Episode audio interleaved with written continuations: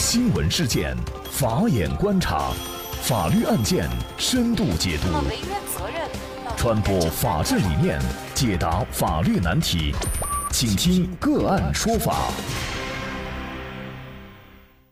大家好，感谢收听个案说法，我是方红。今天呢，我们跟大家来关注七百万租房租期没到就被强行搬离，高院判决有合法承租权，而中院。不执行，更多的经典案件解读，欢迎您关注“个案说法”微信公众号。就已经很大的失望，特别是我们像这个，因为这个事情他们要找我要账了嘛，一部分的工龄工资要解决，然后就现在有的时候一回到家，每天家门口都有人蹲着要债了。六年前的装修七百多万，还有后期不断的投入，到现在变成一文钱不值了嘛。说话的人是福建来云南香格里拉经商的黄女士。二零零二年，黄女士和丈夫黄江来到香格里拉后，发现香格里拉景色宜人，到处都是原生态，是一个民风淳朴的好地方。但是香格里拉的酒店和相关配套设备呢比较落后，于是呢，他们就开始承接当地很多酒店的装修。二零一一年五月，黄女士的丈夫黄江承接了寸庆丰所有的香格里拉西部阳光水疗房屋的整体装修。一年以后，也就是二零一二年五月，装修结束，双方就对工程进行结算，总价款是九百六十万。那么村庆峰付给黄江一部分工程款以后啊，还欠下黄江七百万的工程款。村庆峰就和黄江签订了一份租赁合同，合同约定，村庆峰将其名下的西部阳光水疗房屋出租给黄江，租期从二零一二年十月到二零二二年十月，一共十年。就在当天，双方又签订了经营使用权抵偿工程欠款协议。协议约定，以村庆丰欠黄江的七百万工程款折抵十年期的租金。因为黄江对水疗中心享有十年的承租权，黄江就放心大胆的经营。可让黄江没想到的是，二零一八年三月，黄江接到了云南省迪庆藏族自治州中级人民法院的通知。通知要求黄江向法院交付涉案房屋，尽管黄江提出执行异议，要求停止执行，但是迪庆中院驳回了黄江的诉讼请求，并且查封了阳光水疗会所。不仅会所被查封，而且会所里所有的物品、空调、电视、按摩椅等等的设备全部被法院强制办理。白纸黑字签订了十年的租期合同。怎么刚租了五年多的时间就被查封清空房屋呢？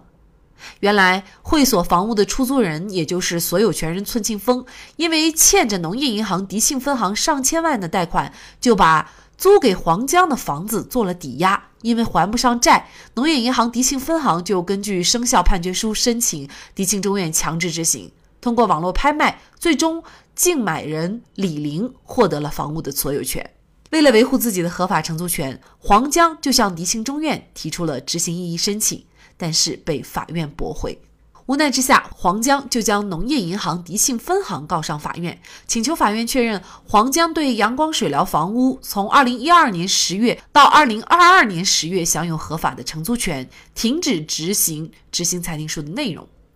那一审法院认为，黄江和村庆丰的租赁合同实质上是村庆丰以让与涉案房产一定期限的房屋使用权为代价抵偿所欠黄江七百万的工程款。这个合同的性质是规范双方债权债务之间的合同之债，不同于出租人和承租人之间签订的房屋租赁合同，所以不适用买卖不破租赁的原则。其次，如果标的物已经执行完毕，案外人在主张实体权利，并不能实现案外人通过执行异议之阻止执行的诉讼目的，也不属于案外人执行异议之诉的功能范围。为此，迪庆中院判决驳回黄江的诉讼请求。黄江不服一审判决，上诉至了云南省高级人民法院。那么，承租的房子一旦被卖掉，承租人黄江还能否继续按照之前的租赁合同约定使用房子？面对被法院强制搬离、无法经营的阳光水疗会所，黄江又该如何维权？就这相关一系列的法律问题，今天呢，我们就邀请曾任褚时健贪污及巨额财产来源不明一案公诉人、浙江吴英案中案代理律师、云南李成律师事务所主任朱建伟律师，和我们一起来聊一下。周律师你好，那么黄江租房没有到期，房子就被卖了，而且呢，法院还对黄江所租的阳光水疗会所进行了查封，并且强制搬离所有的设备。那么作为承租人黄江，他是否有权继续对自己所承租的房子进行使用经营呢？嗯，毫无疑问，法院这个做法是错误的。呃，当他们去执行的时候。因为涉及到了叫案外人，他的执行标的涉及到案外人的时候，按照法律规定，案外人提出异议，具有法律依据的，那么法院应当采纳。那么本案呢，法院没有采纳，呃，没有采纳呢就不符合法律规定。为什么呢？因为我们国家合同法第二百二十九条明确规定。就是租赁物在租赁期间发生所有权变动的，不影响租赁合同的效力，简称买卖不破租赁，或者叫做所有权变动后的租赁合同的效力。呃，这个道理我们就不用多多表示。这个法律是保障了承租人的权利，很简单，道理很简单。如果不保障承租人的权利的话，那谁也不敢租房子了哈。那么，当法院去执行黄某提出他是承租人的时候，法院不采纳。当他不采纳以后呢，按照法律规定，那么黄某提起了案外人的诉讼，结果呢，法院还还不采纳，判黄某败诉，这都是错误的。因此，黄某上诉到云南省高级法院以后呢，高级法院就按照我刚才说的二百二十九条。承认了黄某的租赁合同的效力。一句话，当房屋所有人无力归还农行的贷款的时候，那么农行把这个寸老板的这个这个房子啊，有四千多平方米的房子作为抵押拍卖来归还他的债权，这个都是符合法律规定的。那么人民法院呢，接到了农行的申请以后。去执行这个标的物啊，那执行标的物以后呢，没有别的，就是里面呢，因为你拍卖的时候，房屋里面就有承租人，那么它是代租拍卖，而且拍卖的价格呢，也体现在了是属于代租拍卖的价格，因为你这个没有承租，就是净房，你房子很干净，卖出去的价格和代租拍卖的价格是不一样的，这个法院都清楚的。啊，所以呢，那么黄某承租人的利益呢，应当得到保护。另外还有一个重要的原因就是，你承租人，当你这个法院执行了这个房屋，把房屋拍卖了以后，这个所有权人发生变动了，钱归还农行，这个房子给了新的买受人，呃，新的买受人和农行的利益没有受到损害，承租人可以继续向他们交租金。所以呢，无论从法律上，还是从合情合理的角度上看，都应该承认这个租赁合同的效力。一句话，都不应该把黄某把他强制执行出去。重要的问题是，黄某租赁合同十年做水疗，里面有水疗的设备、水暖设备等等，办公家具有很多设备在里面，那么法院就把他。采用强制执行的办法，开着吊车，把他所所有的东西全部拆除。那拆除了以后呢？确切的说就是破坏性的。那么他就在恢复的时候呢，就不好恢复。本身就是这个不符合法律规定，又把黄某的东西全部都拆除了，就造成了很大的损失。嗯，那么在一审判决当中。农行迪庆分行认为，黄江和寸庆丰之间签订的合同并不是租赁合同，而是确定双方债权债务的合同之债。那么您怎么看这个合同的性质？呃，什么是抵债合同呢？寸老板哎，欠黄老板这个房屋的装修费用，那么黄老板呢，应当把租金交给寸老板啊。那么这个他们呢？呃，写了两个合同。第一个合同呢，呃，黄某租赁这个房屋十年。第二个合同呢，是说，呃，写了第二个合同，我的租金交给你，用你欠我的装修费来折抵。那么法院的这个对方的理由呢，就认为这是抵债，不是租赁。那我们认为呢，法律规定相同种类的这个就是种类物了嘛，嘎，就是都是人民币是可以相抵的，就是你欠我的装修费，我欠你的租金，这是可以抵的。好，我们来看一下云南省高院的二审判决。二零一八年十一月，云南省高院作出了二审判决，判决撤销迪庆中院判决。黄江其所承租的房屋在二零二二年十月三十一号之前享有合法的租赁权，在此期间，黄江有权阻止租赁物的转移占有。那么，尽管法院二审判决已经生效，但是黄江却至今都没有能够获得房屋的使用权。所有整个装修，就把我一个好好经营的场所，全部做到现在。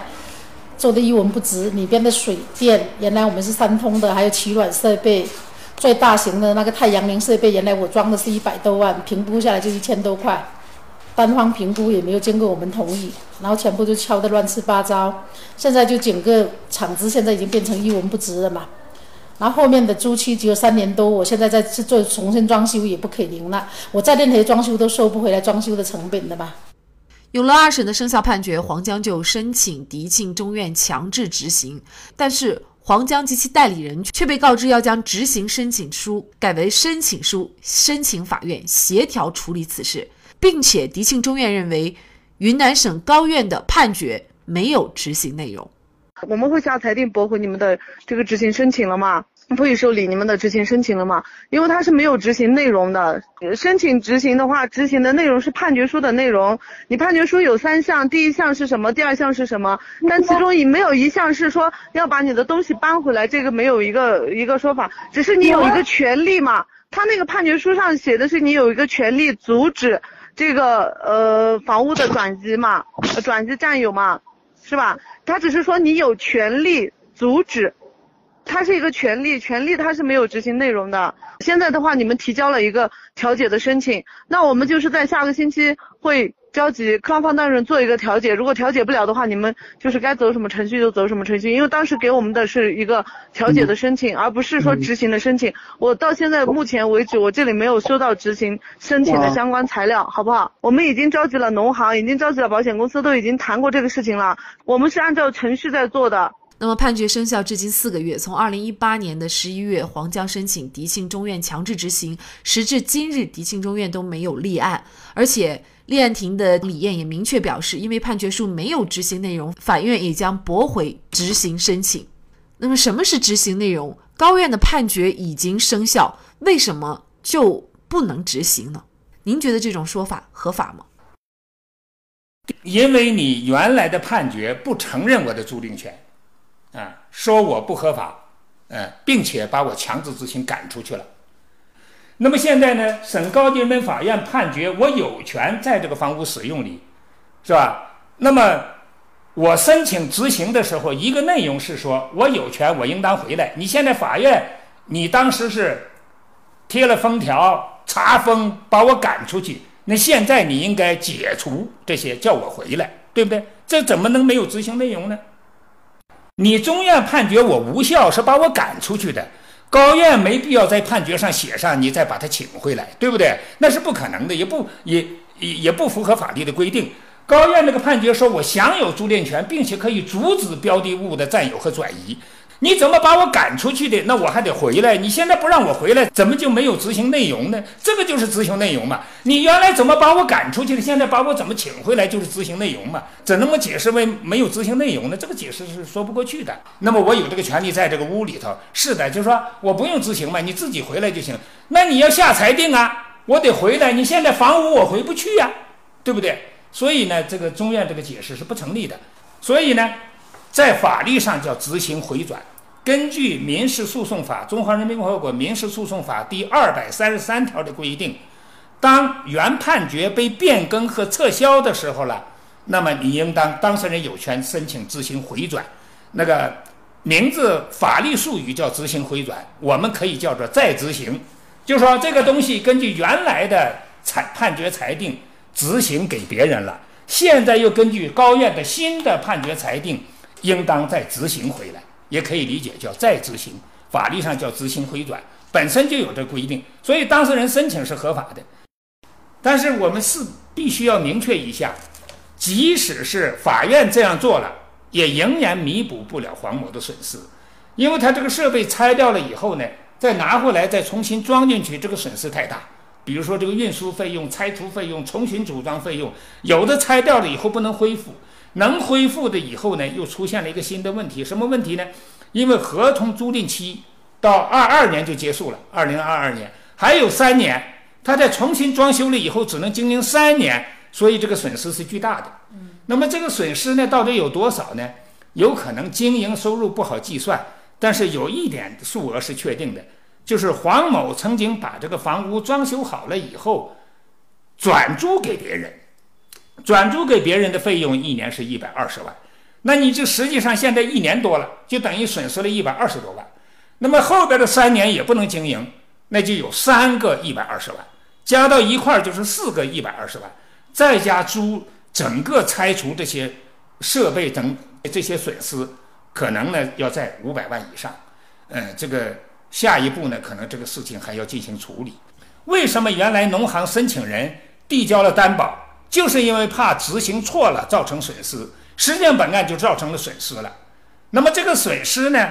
按照最高人民法院关于执行问题的解释和民诉法的规定，给执行错误给当事人造成损失的时候，当事人可以另行起诉要求赔偿损失。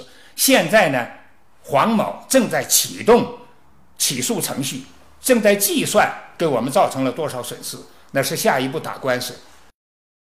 另外还有一点要我们要声明，他改为叫他们协调，这个不符合法律规定，执行当中没有这个规定，法院也没有协调的义务，是吧？执行当中要么就执行，要么就是执行和解。执行和解是在法院的主持下，双方当事人说，比如说农行，我给你叼走的，现在有困难，你允许我多少天之内再给你叼回来，这叫和解，是吧？可以达成和解。你这个协调是什么意思？